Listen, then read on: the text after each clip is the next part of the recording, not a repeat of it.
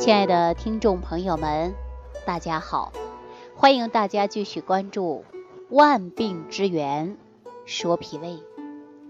这几天呢，在节目当中呢，我都跟大家聊的是失眠啊，因为前边几期呢，我也给大家说了，失眠呢，它是多种因素导致的啊。那今天呢，我再跟大家说一说。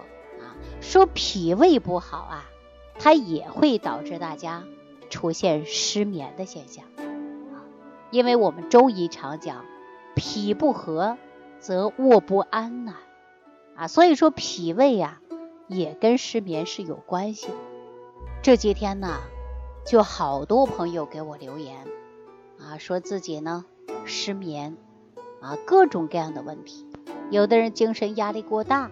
有的人呢还经过惊吓啊，有的人呢还是因为吃完饭就睡不着觉啊，等等都有。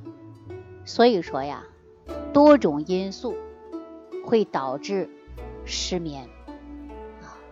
前边我给大家讲到的说心肾不交造成失眠的情况，大家还记得吧？中医认为啊，说心肾相交。它是一个状态，心肾相交呢，它可以使心脏和肾呐都能跑到一块儿去，是吧？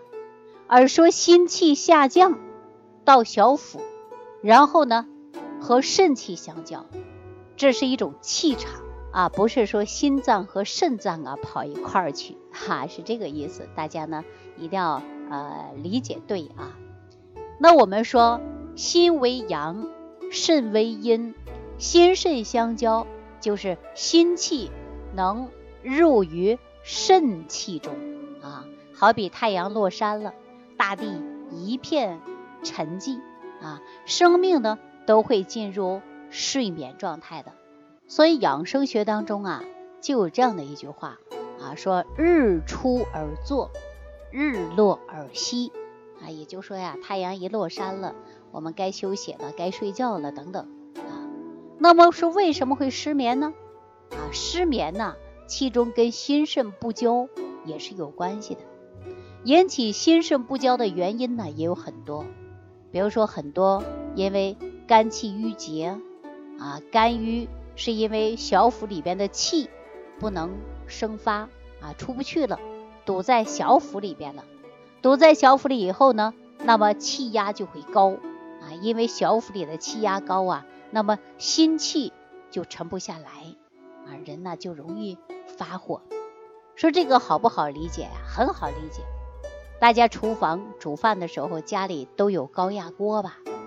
这高压锅里边的压力很大，如果不减压，想往里加水，那是不现实的。那么人体也一样啊，如果不能给小腹减压，你想啊？让心气下来，要心肾相交，那也是不可能的。那心气不能下来，就好比太阳不落山，我们有半年的时间都处在于地球南北极一样啊。人的生物钟呢就开始紊乱了，就会出现失眠啊。再怎么折腾，他也啊睡不好啊。当然了，一旦发生失眠，我们大家伙儿啊。就会选择吃安眠药，你有没有发现，吃完药之后，过了几天之后啊，怎么样，他又不行了？这是什么原因呢？就说明啊，你越吃安眠药，你小腹里边的压力就会越大。刚开始啊，靠着安眠药啊，强行的把心气沉下来，但时间一长了，小腹里的压力越来越大，安眠药怎么样啊？它不管用了呀。所以我建议大家呀，睡觉不好，长期失眠啊，靠药物疗法强行的给自己去安眠状态，这个呀也解决不了根本问题。啊，前几期节目当中啊，我就给大家推荐了，找到自己为什么会失眠，失眠的因素在哪儿，我们应该如何调理，这才是最关键的，对吧？我。前几期节目当中也讲到了，说心肾相交最好的办法，就是晚上睡觉的时候，你用手心按摩脚心啊，因为手上的劳宫穴，脚上的涌泉穴，这种呢也叫心肾相交疗法，这也是解决睡眠的一个方子啊，对吧？很简单，但是得坚持啊。当我们说做了心肾相交以后，我们还要调理的就是脾胃。哎，调理脾胃的时候，我给大家讲过五行健脾散吧？哎，它能够调理脾胃吧？让你的心气下来，脾气正常运化了，那么脾胃元气充足了，心气也就顺了，肝气呀也不至于郁结了，腹压也就下来了。这样啊，我们说心肾相交的办法就打通了，人自然就安神了，睡呀也就睡得安稳了，睡呀也就睡得香了，对吧？那接下来我再给大家说一说阳不入阴造成的失眠。中医里边说呀，阳啊主兴奋，阴主安静。阳在外，阴之实也；阴在内，阳之守也。这句话是什么意思啊？哎，告诉大家啊，就是在晚上的时候啊，阳气逐步转到身体里边了，我们身体里边的阴阳相合，然后呢，我们呢兴奋点就会下来了。那接着呢？我们就应该呀安然入睡。为什么小孩啊晚上不睡觉？那么有经验的老人带孩子就说了啊，晚上呢让孩子啊好好睡觉，就别让他兴奋，对吧？哎，晚上要睡觉的时候就不让逗着孩子玩的开心的不得了，别让他过度兴奋。这个道理啊，我相信大家都懂，是不是啊？那如果说阳不入阴，那么我们的身体呢就啊。处于兴奋状态，然后呢，大家就睡不着觉。那人体当中啊，说三阳和三阴，哪三阳和哪三阴呢？三阳为太阳、少阳和阳明，三阴为太阴、少阴和厥阴。啊，由阳入阴，通俗的来讲啊，就是由表入里的过程，既有太阳啊，入有少阳，又有少阳至于。阳明啊，由阳明至于太阴，由太阴至于少阴啊，由少阴至于厥阴，就是人呐，卧气血归于厥阴肝啊，讲的是什么道理呢？在这里关键的一个环节啊，就是阳明到太阴的一个过程啊。我们说阳明经啊，经常会讲到经络，会给大家提到这些啊。以后呢，我会慢慢给大家来讲。也就是由于啊阳转阴的关键环节，在这个环节一旦出现故障，那阳气自然就无法入阴了，人也就失眠了。说到这儿，可能很多人呢就会不太清楚啊，说什么叫阳明啊？我告诉大家啊，阳明在人体里指的就是胃啊，太阴呢指的就是脾。那《黄帝内经》当中啊。就说了这样的一句话，说胃不和，则卧不安呐。啊，那我们也有很多人用过半夏汤吧？这个半夏汤啊，就是《黄帝内经》中仅有的十个药方之一啊，专为失眠而设的。大家这回明白了吧？这里边关键的药材呀，就是。半夏，半夏者，夏季的一半儿。我们都知道，夏季到秋季是大自然呐由阳转阴的过程。半夏生长于夏季一半儿，大自然的阳气正浓之时，正所谓的是阳极生阴啊。半夏呢又归于胃经，禀赋于阳极生阴之性。啊是引阳入经最好的药材啊！如果说患者是肝火比较重，阳气呢也就是无法入肝，那因为肝火会排宿于阳气，那即使用半夏引阳入阴，也只能使阳气处于少阴、太阴的境界，患者呀才能入睡，但是呢睡得比较浅。只有彻底倾泻于肝火之后，那人呐才能安然入睡。这回大家伙知道我为什么让大家吃晚膳糊了吧？因为晚膳糊当中所有的食材，它都是安神的。前几期节目当中呢，我也给大家讲了一些案例，其中啊说阳不能入阴造成的失眠，那我就让大家吃过晚膳糊吧。哎，它就是让我们安然入睡，有安神的作用。它的作用呢，就是采用于我们半夏汤的原理，只不过是通过食材的方法，让大家呀安然入睡的。我这回一讲啊，大家明白怎么回事了吧？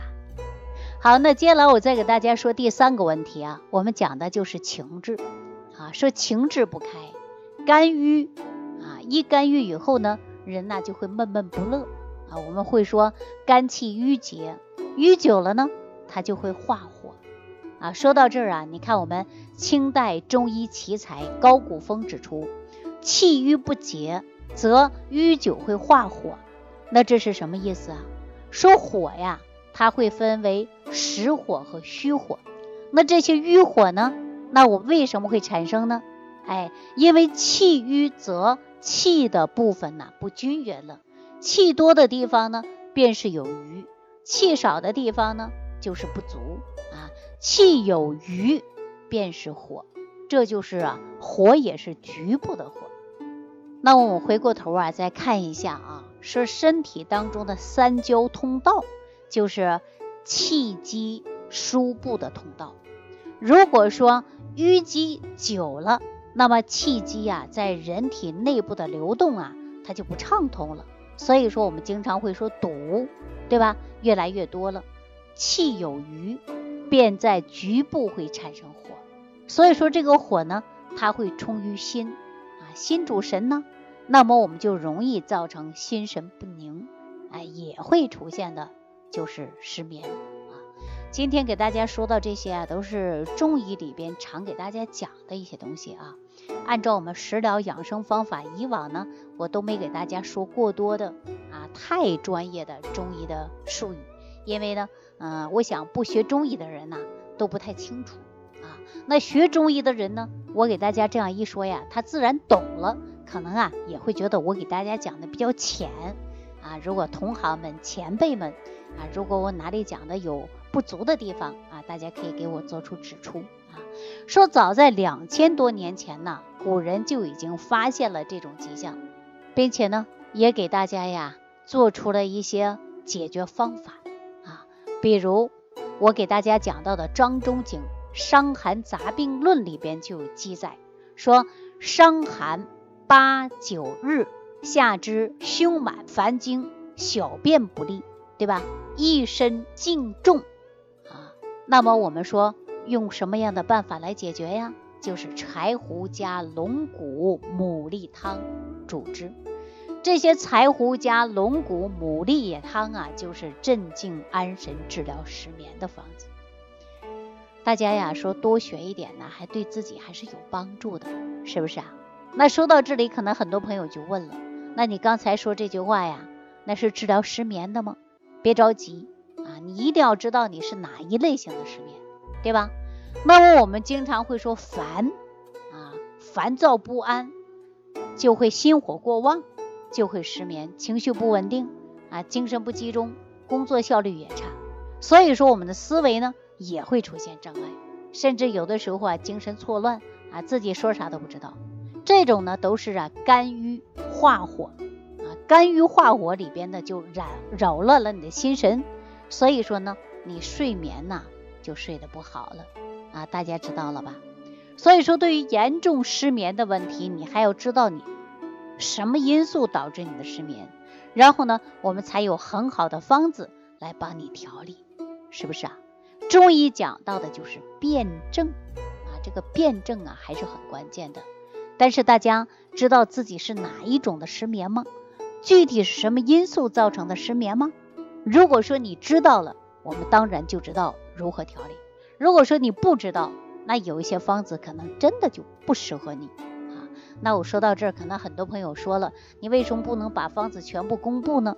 哎，不是不公布，因为大家呀可能不知道自己是哪一种的失眠，有一些方子对你管用，有一些方子啊还是不管用。所以我建议大家呀，如果说真的失眠呢，你还可以找个中医给你辩证一下啊，看看你到底什么因素失眠，然后呢，我们说辩证才能有解决的办法，对不对呀？好，那这期节目当中啊，就给大家说到这儿啊，下期节目当中呢，我给大家说一说，嗯，寒湿和脾胃有没有关系？寒湿会不会引起失眠呢？啊，我下期节目当中啊，再跟大家聊这个话题。收听既有收获，感恩李老师的爱心无私分享。如果本节目对您有帮助，请点击屏幕右上角转发分享，更多人让爱心传递，使更多人受益。如想直接和李老师取得联系，请点击屏幕右下方的小黄条或下拉页面，找到主播简介，添加公众号“李老师服务中心”，即可获得李老师食疗营养团队的专业帮助。听众朋友，本次节目到此结束，感谢您的收听。